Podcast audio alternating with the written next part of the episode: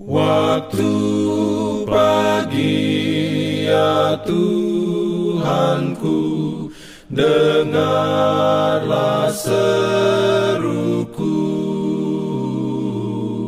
Melayang doa yang sungguh Memandang padamu. Selamat pagi pendengar Radio Advent Suara Pengharapan Mari mendengarkan suara Tuhan melalui tulisan pena inspirasi agama yang bersinar.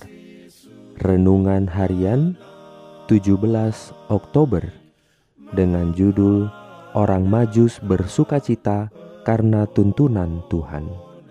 Ayat inti diambil dari Matius 2 ayat 9 dan 10. Firman Tuhan berbunyi, setelah mendengar kata-kata raja itu, berangkatlah mereka, dan lihatlah bintang yang mereka lihat di timur itu mendahului mereka hingga tiba dan berhenti di atas tempat di mana anak itu berada. Ketika mereka melihat bintang itu, sangat bersukacitalah. Dalam pimpinannya Urayanya sebagai berikut. Orang Majus yang datang dari timur itu adalah ahli-ahli filsafat.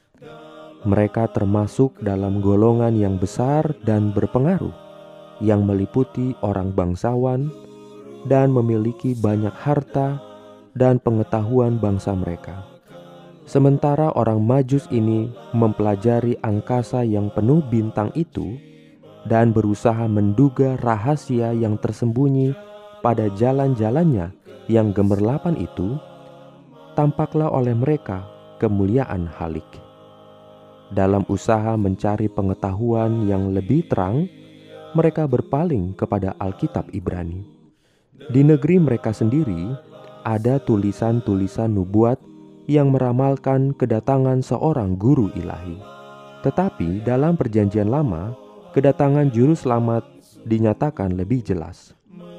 Orang Majus itu mempelajari dengan kesukaan bahwa kedatangannya sudah dekat, dan seluruh dunia harus dipenuhi dengan pengetahuan tentang kemuliaan Tuhan. Orang Majus itu telah melihat sebuah cahaya ajaib di angkasa pada malam ketika kemuliaan Allah meliputi bukit-bukit Bethlehem. Ketika cahaya tersebut berangsur-angsur pudar, timbullah sebuah bintang yang gemerlapan dan berpindah perlahan-lahan di angkasa. Mungkinkah bintang yang aneh ini dikirim mendahului kedatangan yang dijanjikan itu? Dengan perantaraan mimpi, mereka disuruh mencari raja yang baru lahir itu. Perjalanan itu sungguh pun jauh. Adalah satu perjalanan yang diliputi sukacita bagi mereka itu.